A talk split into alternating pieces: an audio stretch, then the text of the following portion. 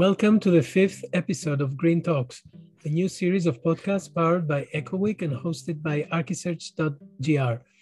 In this new series, we interview leading architecture and design personalities who share their experience and how they connect between design, sustainability, and innovation. I'm Elias Messinas, and I'm the creator of EcoWeek. I'm joined by Vasilis Barzokas, founder of Archisearch. Today, our guest is Thomas Doxiadis, landscape architect and founder of Doxiadis Plus. Thomas Doxiadis is an architect and landscape architect of international recognition. He received his BA, Masters in Architecture and Landscape Architecture from Harvard University, where he has also been teaching as assistant for the GSD. Thomas received academic awards and scholarships and returned to Greece to be the section manager of the Athens Olympics Organizing Committee, responsible for landscape and look of the city. Concurrently, he was advisor to the Organization for the Planning of Athens and taught at the University of Patras. He's currently chair of the Natural Environment Council of the Greek Society for Natural and Cultural Preservation. Thomas has written about and participated in conferences focusing on ecology, landscape, and the city. The firm Doxiadis Plus was founded by Thomas in 1999, addressing design on the basis of environmental and landscape ecology principles. The practice consists of architects and landscape architects and has extensive international collaborations, very recently with Kengo Kuma on the Death competition. The office has received several awards, including the first prize for the urban space in front of the New Acropolis Museum. I'm very proud to say that Thomas has been a speaker and workshop leader in several EcoWeek events in Greece and in Israel and in other places. Also, a co author of the first EcoWeek book, which was published in 2016. Thomas, thank you for joining us again. It's great to have you with us. It's a great pleasure, Elias, and it's a great pleasure, Vasily. Uh, it's always been a pleasure exchanging thoughts with you, Elias, since from the very early days we've been kind of um, uh, first alone in the woods and now with many other happy participants, you know, uh, taking the green path. Absolutely. it's been a lonely path in the early days, but now obviously there's more people joining in. But still, unfortunately, the problem is still around the climate change, that is, and uh, hope uh, it will be tackled. Um, first, I would like to ask you, Thomas, uh, to give us a little uh, a short introduction about your path and your office. How did you start? Uh, how was the office established? How is the team organized, and how do you tackle each new project? And also, I'm curious, curious how uh, you decide to put sustainability agenda so high in your practice, and how did that affect, like you said, in the early work, where uh, probably were not so accepted or probably rejected by uh, the public or the clients. So tell us a little bit about this. So I think with as with every story, it depends how far you want to go, how far back uh, to find the roots. I think the roots of my story actually come from previous generations in the family. The fact that most of my grandparents were refugees, and they kind of had a, a deep longing for for the the patrida, for the homeland they had left behind so I kind of, you know, grew up partly with this sense of uh, the past being a better place and uh, a, a, more natural and, and, and, and, let's say agricultural life being a, a better life. Um, another bit that influenced me was that one of my, know, one of the family members in my grandfather's generation uh, was very active in um, both the urbanist but also in the ecological thinking of the 19 kind of uh, 50s 60s and 70s um, and i grew up with with part of that thinking surrounding me uh, i think the other part of the story is is growing up in athens which again as, as as you guys remember athens in the 70s and 80s was was a simpler place but it was also you know quite quite harsh it was kind of a harsh urban uh, in environment. Um, and then spending summers just out in the countryside, wherever each of us spent our summers. But basically, um, you know, having paradise, because the four months of summer are paradise, having it always be associated with landscapes, with uh, beaches, with uh, lying on rocks, with playing with earth, with climbing on olive trees, Uh, so, so, I think this this formed a kind of uh, early dualism that I would like to think is not schizophrenia between kind of being an, an, an urban dweller on the one hand, but having a very deep love of uh, nature and the landscape of the other. Um, I, I, finished my my my you know my school years uh, uh, in Athens, and then when I was 18, I left and uh, went to the U.S. Um, and there studied, um, you know, did, did, a Bachelor of Arts, which, uh, according to the liberal uh, liberal arts system, uh, you know, you, you can study various things. And I started to be particularly attracted. I was already kind of into visual arts, design, architecture, but I also started to be attracted to natural things. I think the most influential person and course was um, Edward Wilson, who is kind of the, the founder of sociobiology, one of the greatest proponents historically of uh, um, ecological, well, sustainability definitely, but also biodiversity.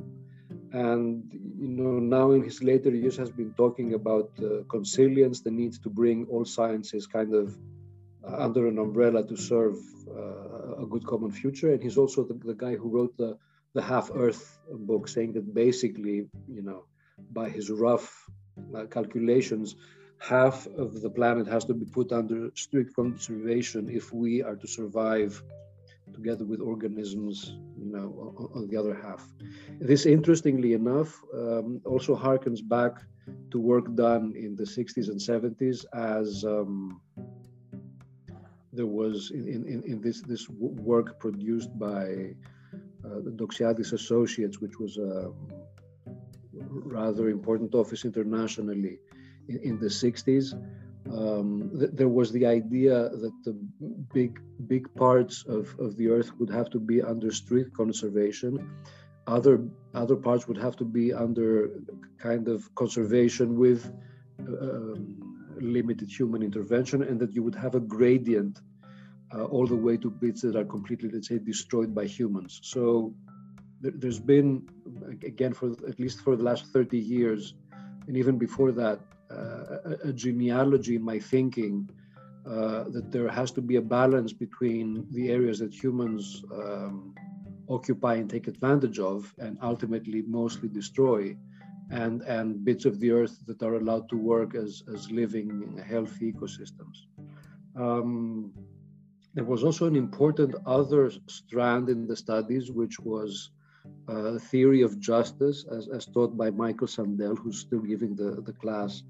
And it's uh, free online and it's from what i know one of the kind of most popular on online courses anywhere. It's, it's an amazing course because it forces you um, to rethink uh, you know what is just you know why are laws there what what are we all trying to achieve so it's basically um, a course that starts with with uh, questioning ethics and the way that they are applied to our societies.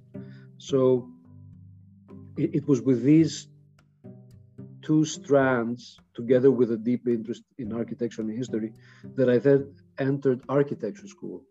And you know, architecture was fantastic. I, I, I really enjoyed, uh, you know, the learning and the design process. But I, I also noticed because in this in the school that I went to, uh, all the departments were occupying the same big space under one big roof. I also noticed that there were people doing different things. Uh, there were the urbanists who were designing at a much bigger scale and they were trying to re resolve questions that are more kind of social and, and, developmental in nature.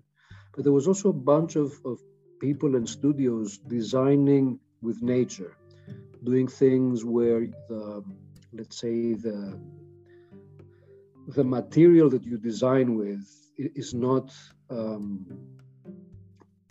uh, technical and static. It's not brick, concrete, uh, steel, glass, etc. But it is various um, forms of living systems. So it is uh, soil, it is plant communities, it is water and uh, aquatic ecosystems.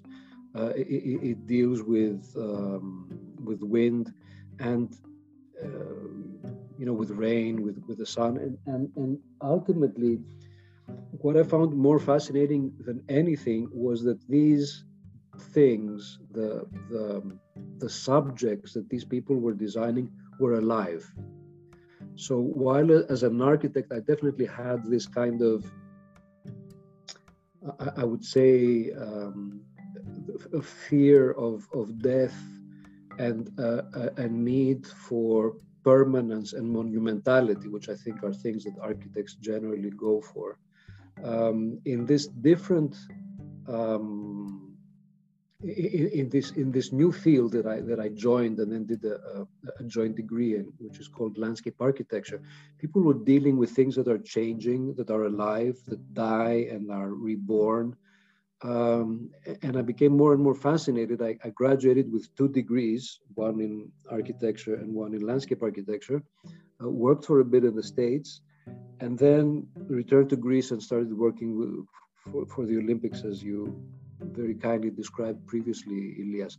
And then I, I've noted that since those days, with every passing year, I become more and more fascinated with the living aspect of our world and what we as designers, how we as designers deal with that aspect.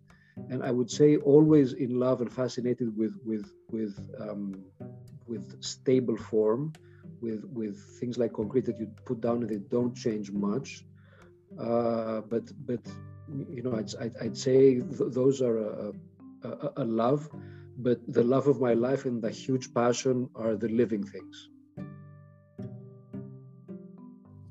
Wow, that's a long journey.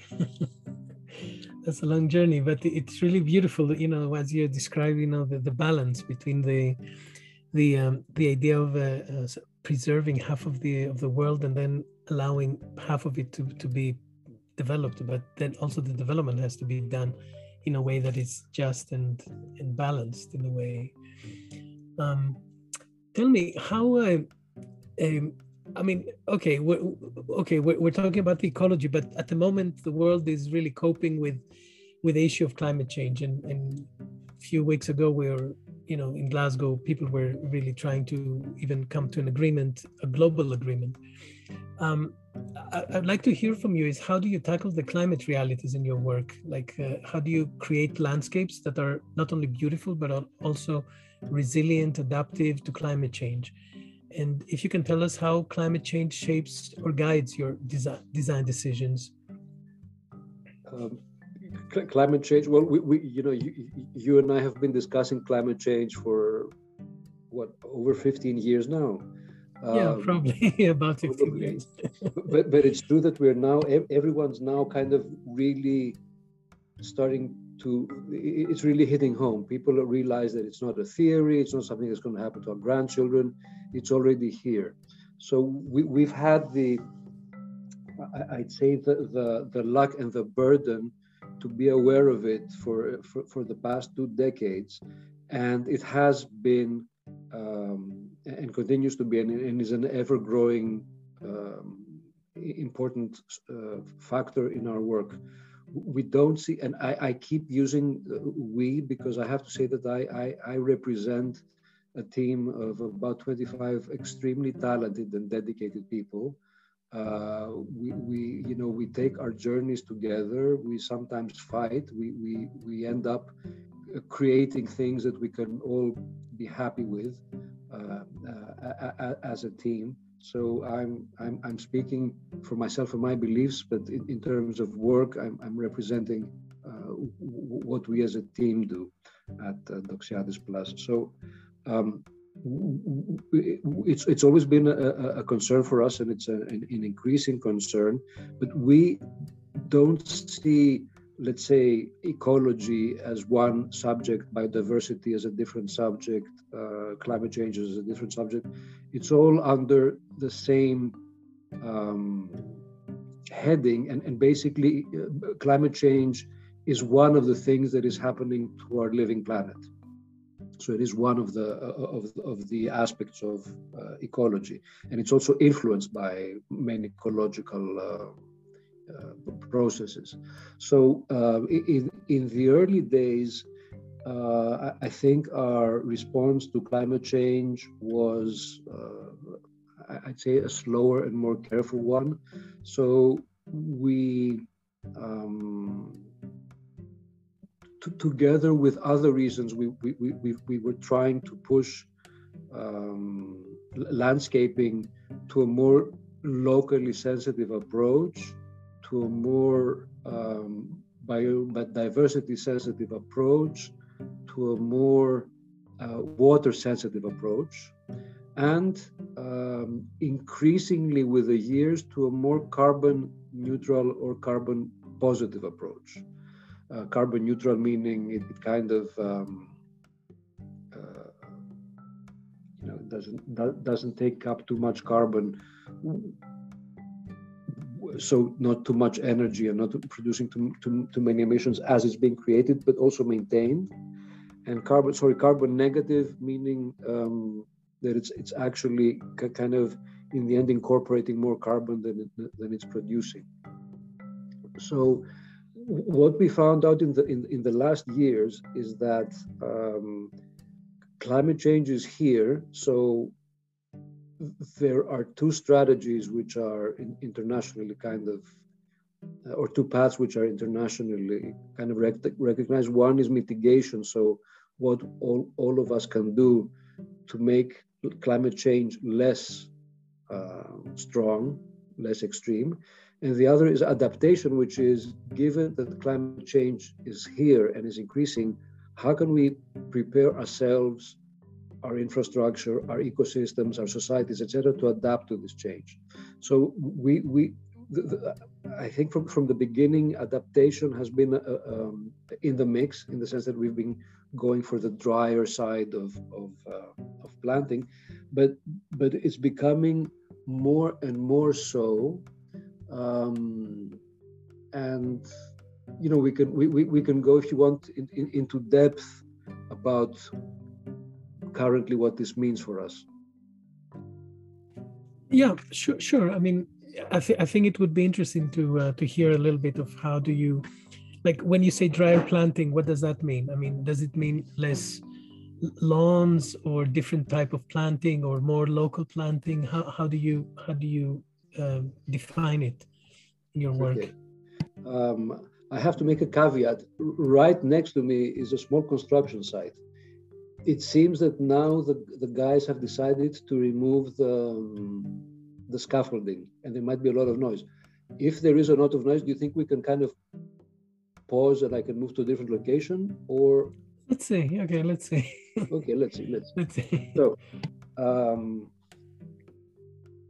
so, so yeah, practically, uh, for, for, example, it's been about using uh, plants that require less water to be established and to survive.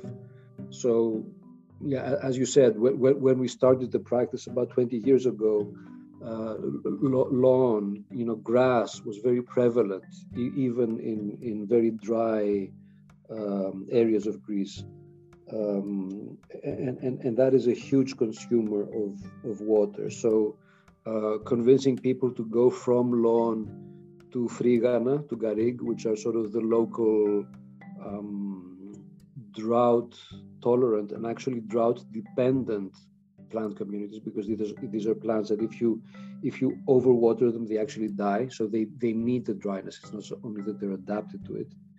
Um, um, and well,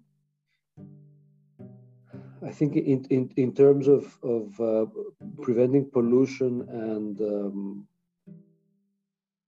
uh, you know protecting biodiversity, using using plants that, that don't need uh, you know as many pesticides that can be maintained with with uh, ecological methods. Um, and, and, and everything along that road. Um, and another bit has been about retaining water. So what we have seen, especially working in, in the drier parts of uh, the Mediterranean, not only in Greece but but, but all over, and and uh, you know, Israel, for example, is a good case in point. Um, the, the, drier the conditions, uh, the more danger you have of erosion. So you lead you, you with with with with uh, sudden uh, and, and and kind of sparsely um, spaced um, s- strong rains, um, you you lose. Uh, you, you lose a, a, lot of water. It goes directly down to the sea um, rather than, than being absorbed by, by the earth. You also lose a lot of earth from erosion. And the reason that this happens is mainly, uh, or, or, to a very large extent, um, because of what humans do with the physical surface of the planet. So it is under, let's say, the purview in many cases of uh, architects, urbanists, uh, road designers, landscape architects, etc. So the degree to which we, we fill surfaces with, with hard materials that do not absorb water but shed it very quickly um, in, in, rapidly increases uh, the rate of runoff, creates floods, but also then creates much drier conditions.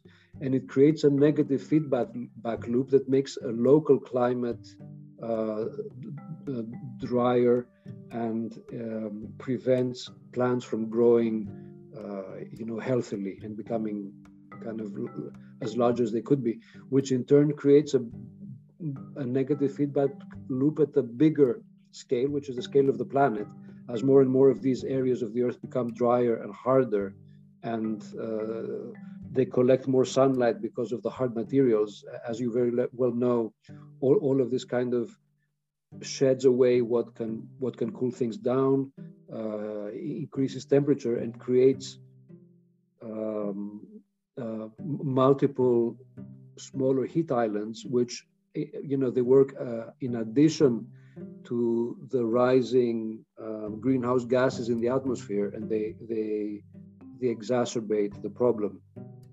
So um, there are already well established and well understood solutions to these problems.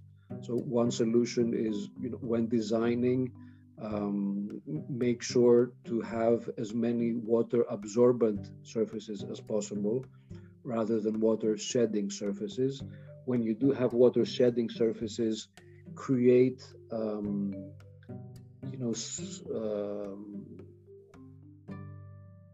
create areas where where where the, the water can be held short term know like uh, gullies or, or, or, little ponds or uh, you know, even bits of the of, of the urban infrastructure, uh, so that it, it is allowed to percolate into the ground rather than shedding, um, uh, or mm, when when doing something in um, in, an, in, in a big planted area that has slopes, make, sure to use the the right type of uh, natural geotextiles uh, do hydro seeding, establish plants, basically do all the little things that help nature take on faster and plants to grow faster and better rather than in the opposite direction, which is adding to the kind of hard and, and non-living aspect of of, um, right. of the space that we all design. Yeah, yeah. You know, I, I mean, it feels like what you're saying is that when you come to a to a natural place and you're asked to design something is is is not so much as uh, try to put something like to put your signature on the landscape so that you can you know photograph it and show it to other people or to a magazine but but to rather more be more sensitive maybe more responsible maybe more modest about it try to learn what's there and then try to blend your design to what's there instead of putting a, a signature thing there that that's what i kind of I start to understand from what you're saying isn't it that's very insightful Ilya. i think I think you've you've put your I think you, you you know correctly pointed to one thing, which is that we are, you know, designers. We're all kind of a, a, a very specific bunch. We all want to create things and be recognized for them. But within the designer world, I would say that we are kind of shyer. So we, we, we, we, we, want our statements to be quieter. And, and in, in general, may, maybe it's my character. I think that the louder that someone is shouting, the less uh, they have to say. Usually, you have to listen to, to what the, the quiet things are saying to, to find the real meaning. Uh, so, so part of part of it is definitely that that we are more into doing a careful reading of what, what already exists, and not only in a natural landscape, which which there aren't many, but in an urban situation everywhere. You know, first really understand what's going on there, and then come with your big or your small ideas. So, you know, do a good reading, be very sensitive, be respectful to what is there, even if you don't really like it. And then ask yourself the question what is, you know, what is the real scope here? What really needs to be done? You know, what what, what is the problem that I'm, I'm I am uh, called to solve, and how can I do it with the minimum means and the minimal approach? And, and I think this is a very important ethical position for all of us because um, I have an example. We, we, we were called once to design um, a, a, an, an, urban seaside park in Athens, which was which has never been realized. The area is still kind of uh, you know not not not, not up, upgraded yet. And exactly before us, uh, another architectural office had also designed. So, the, you know, they had done, let's say, the usual thing, which was uh, extensive amounts of paving, extensive amounts of building. Um, and we asked ourselves, well, what is really the program? You know, how many cars need to park, how many people need to be in shade, uh, what are the activities that people need to do, etc. And we came up with a design which was, was mainly nature based. And this is kind of 15 years ago, but, but still, I think maybe because of, of our studies, we understood that nature based solutions are, are, are, are often better. And, and we ended up with a design which had about 20% of the impact and the budget from the previous design and uh, succeeded in serving the same goals. And I would say maybe in my subjective opinion serve them even better. So, for example, shading mainly provided by trees and not by extended built structures, um, uh, extensive reuse of existing materials, uh, a lot of programming on softscape rather than hardscape, uh, you know, smaller buildings that are made out of uh, um, uh, sustainable materials like wood. And, and that, that was a case in point that in, in, a, in, a, in a world of limited resources, or let, let me put it differently. Okay, so that was a more ecological approach, but also let me put, put it differently. Um, if, if, if the, the Greek state has um, a hundred million dollars, sorry, a hundred million, we've been talking, we've been talking American, so I went to dollars anyway. Uh, so uh, if, if, if, if the Greek state has has 100 million euros to to, to to to to to you know to make parks, what is better, to spend it all on one park, or with that money make five parks that are as good as that one park and as big as that one park? Clearly, the second is the answer.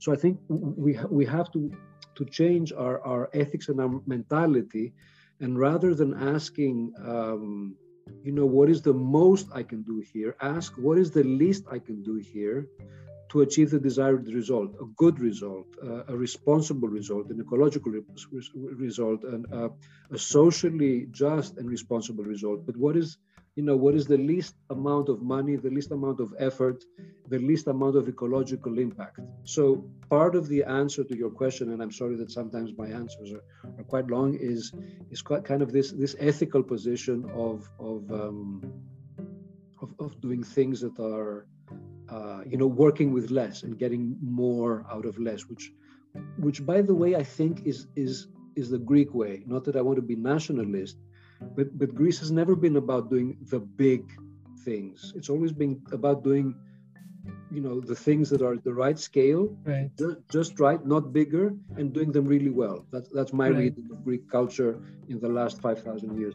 So that's that's half of the answer. The other half of the answer i'm going to make this much shorter is i really think that kind of big architectural gestures are a thing of the past.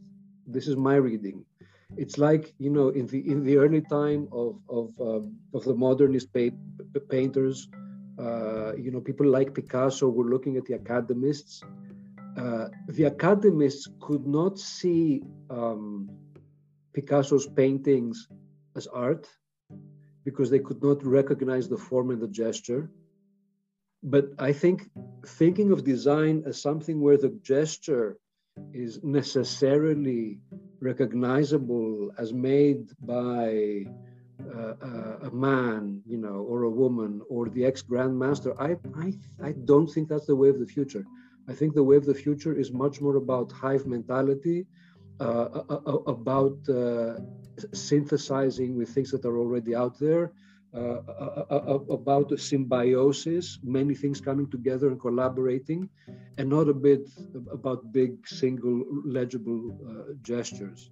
So I think that the, what you say as design that is almost not read as, as, as or cannot almost cannot be recognized as design. I think I think that's the, the in, in, in, in, for many cases, I think that's the way of the future.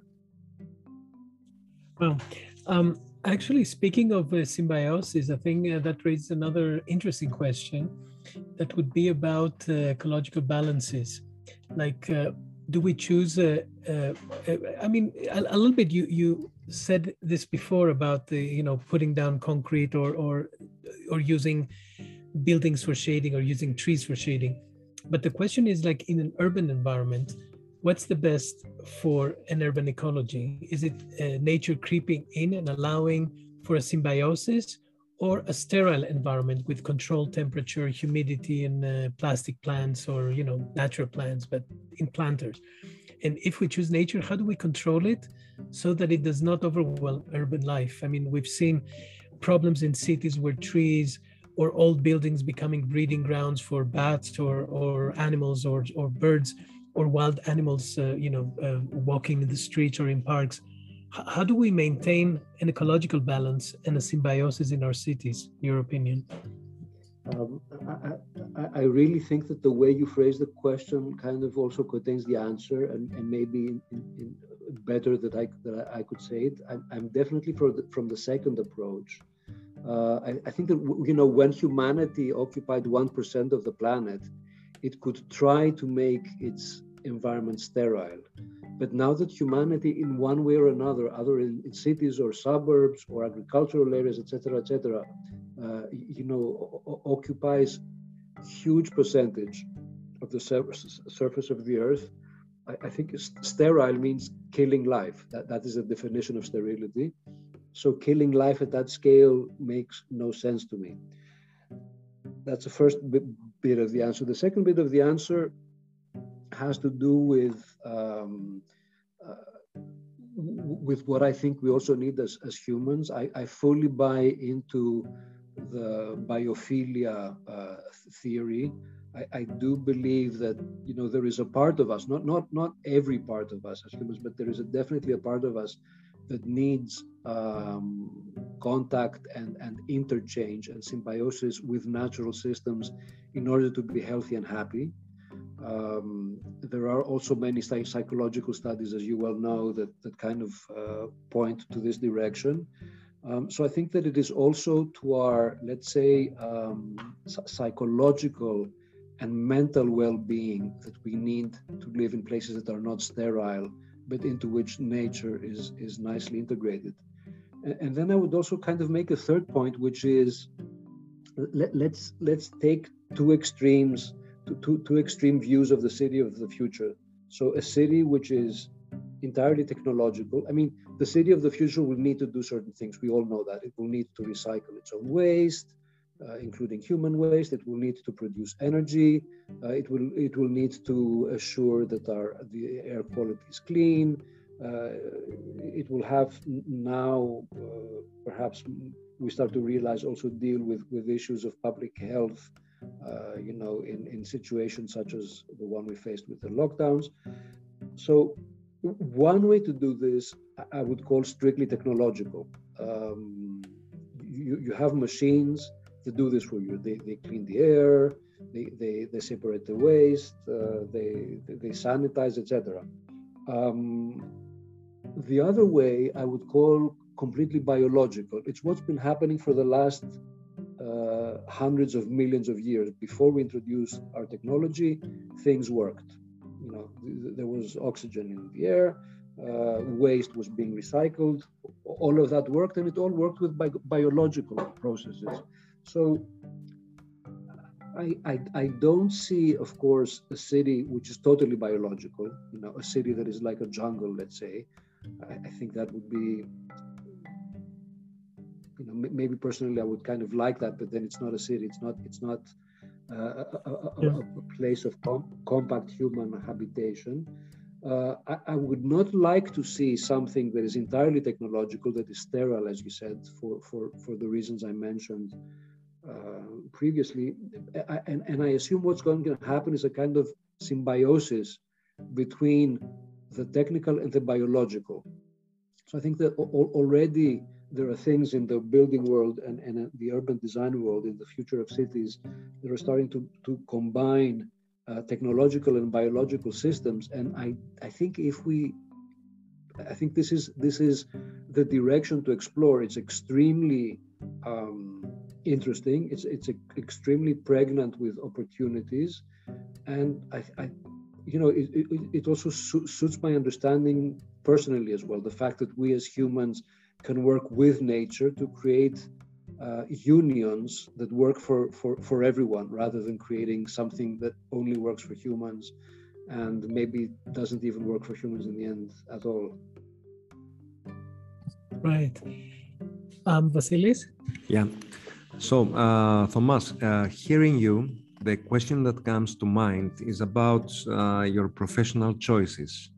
Uh, if a young professional or a student of architecture or landscape design listens and uh, wants to take a similar path like you to experiment, to learn from nature and uh, natural processes, what educational processes, choices, sorry, do they have to make? Uh, what uh, skills they need uh, and what skills they need to learn, which perhaps uh, don't teach in graduate school? I, I, okay, I, I feel a bit un, unworthy, let's say, or unprepared to answer the question because it, it goes to the very foundation of, of, of learning. You know what what what we should learn and how we should learn it and, and, and what we should be as, as, as, as, human beings. But, you know, I, I would start relatively early with saying that, you know, from the from an early age, we have to solve, we have to learn to recognize problems and to find ways and, and, and, and, creative ways of solving them. And I think that's where, you know, our, our, our common world, which is the world of design and creativity, is interesting because it can can can can provide creative solutions to, to, to problems. I also think an, another important thing is to, to ask, to be able to ask the ethical questions and, and, and take positions so that it's not only what you do, but it's also why you do something, which which ultimately also con configures what you do and, and how you do it. Um, I think some of that has to continue into graduate school. I mean, you know, questioning both the ethical and, and the, the technical aspect of things. So I would, um, you know, pro, pro, find that a necessary mix, whether it exists in a, in a graduate school or not. I think, you know, we, we, we are at an age where we can, we, we can uh, join one reality, which is, let's say, go to one graduate school, but the at the same time, there is so much information and so much exchange going on outside that that that, that one one can keep you know uh, become part of that discussion. So i would say you know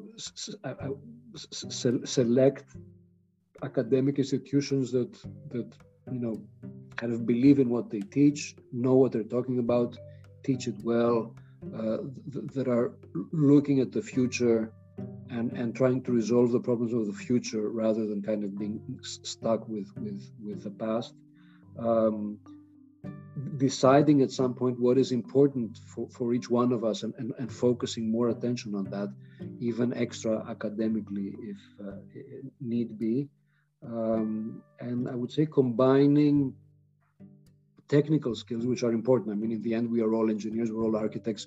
We have to know how to use AutoCAD and Revit and Rhino, and we have to know how to uh, resolve the technical issues of, of, of, our work. But basically, but you know, in, in every case, make sure to have a good balance between that solid foundation and expertise and uh, the ethical and kind of more epistemological uh, aspect of, of, of constantly examining what is the right path, let's say.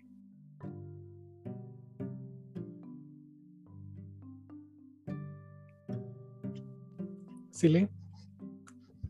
Yes, thank you. Sorry, my microphone was off. So, if you were to give advice to young architects and designers, what would you advise them as they start off their career after graduate school? Uh, gain experience, uh, continue their education, pursue more uh, research perhaps, go work for an office, go work on a construction site, or look for other forms of uh, practice? Wow, that's that's a great question and a, and a difficult one because the, the, the, the, right answer is all of the above, right? I mean, you want, Correct. if, if you're going to be good at what Correct. you do, you need all of them. So there are ways to do that. You can, I guess, you you, you can cut your your path in, into blocks and say that I'm going to do two years of this and two years of this and two years of this, or you can do things in parallel. You can you, you know you can work in um, more construction oriented office and at the same time spend time on, on your off hours developing the more let's say experimental uh, aspect of what you're doing you know, we, I think basically there are many paths. I don't think that I know the right one, uh, but but my my my my my, mind and, and my my heart kind of says that you need to create a symbiosis between all of those things to to, to, to be able to do good work. Mm-hmm. Uh, being uh, also involved in the academic world, uh, what do you look in a portfolio of a young architect? Is it uh, talent? Is it uh, skill? Personality?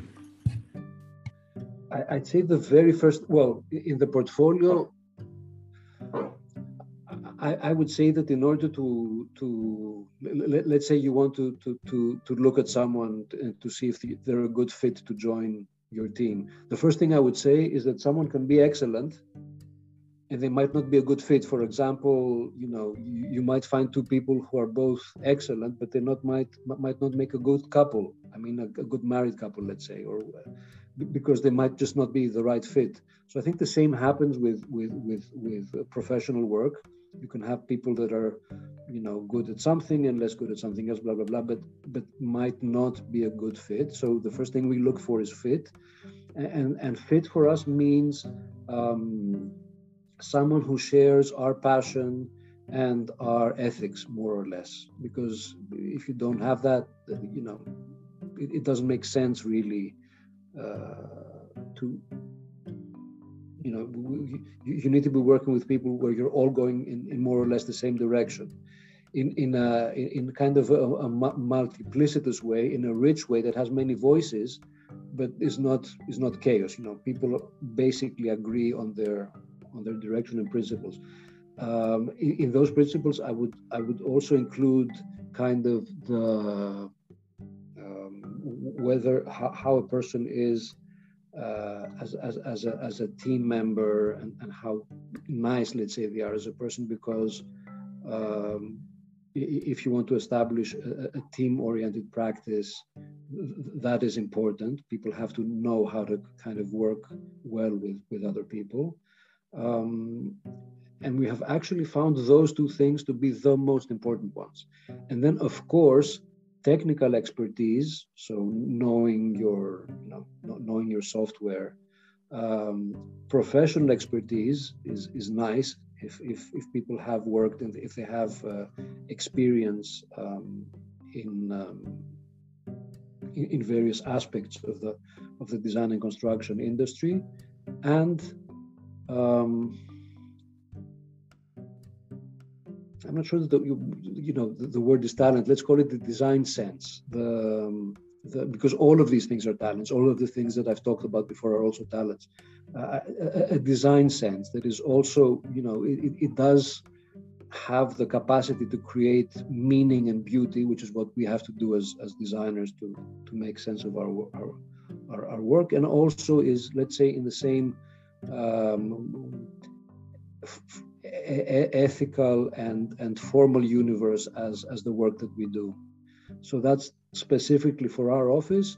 So I would I would say that depending on the kind of I would say that each person, the first need, the thing they would need to do is, is, is know who they are, gnothi seauton, sort of follow the ancient motto of understanding who you are and what you want, and then formulate your uh, world as a designer around that, and then choose to work with offices um, that suit who you are and what you want out of your of, of, your design career.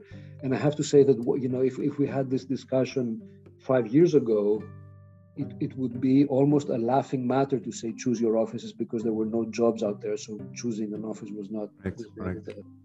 But, but but right now I'm I'm I'm I'm happy to see that you know for for most of the uh, of the young colleagues um, finishing uh, university and finishing uh, graduate programs, um, you know, the, the market has worked. There is demand for architects, landscape architects, engineers.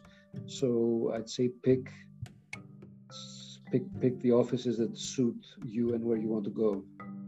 That is true. That is true. Um, um, uh, one, last, one last yeah, question. Go, huh? go ahead. Yeah, yeah. Go no, ahead, I think we have you, Elias. You, Elias. Um, I I just want to thank Vasilis, uh, to thank uh, Thomas because we're really uh, out of time, running out of time, and uh, I would like to thank Vasil uh, Thomas for this fascinating interview. I really hope uh, we will have the chance to speak again in the future, maybe in five years, and you tell us again where we are in the given situation of the time. perhaps, perhaps, Elias, perhaps he can tell us uh, what's next for uh, for Doxiadis. Yeah, in maybe a few uh, sentence, maybe uh, Thomas, yeah, just yeah. to give us a uh, you know a little uh, view of the future of uh, Doxiadis Plus, where you are at the moment, and uh, what, what your plans are. Where we're at the moment, first is being fascinated with the work of with the with the world of microorganisms and more specifically fungi, where we just um, you know completed our installation at the Venice Biennale of Architecture, um, and uh, seeing what you know more and more of the ways in which that very strange and very important world can influence our design, our design. And the second is being more. Um, we are fortunate to be involved in a number of new parks that are being designed. Um, and some of them will will start opening relatively soon. So hopefully, you know, we can all kind of hang out there and and, and enjoy some of them. Great. Um, you should uh, keep us in uh, in mind and invite us to come to the opening. with, with pleasure. Thank you. Um, one second. Um, so I would uh, I would uh, like to recommend to our listeners to look up your website doxiadisplus.com and to explore your projects, especially on uh, how to work with nature in a restorative and sustainable way. And I would like to thank you, Thomas, for joining us again. Thank you, Thomas. It was a pleasure we we loved uh, this conversation. So uh, and uh, we hope to to be able to to host you again soon and see you meet you in person. So you can uh, listen and download this podcast at uh, ecoweek.org and archisearch.gr and uh, you can also find us at spotify apple podcasts breaker castbox google podcasts overcast pocket cast and radio public. Thank you for joining stay tuned for uh, our next uh, Green Talks uh, podcast. Thank you, guys. Thank you both. And, and I have to say that it, it's always a pleasure because you guys are also amazing characters. So thank you for this opportunity to talk. Thank you for Thank the you, compliment. Thomas. Thank you, Thomas. Take care, guys.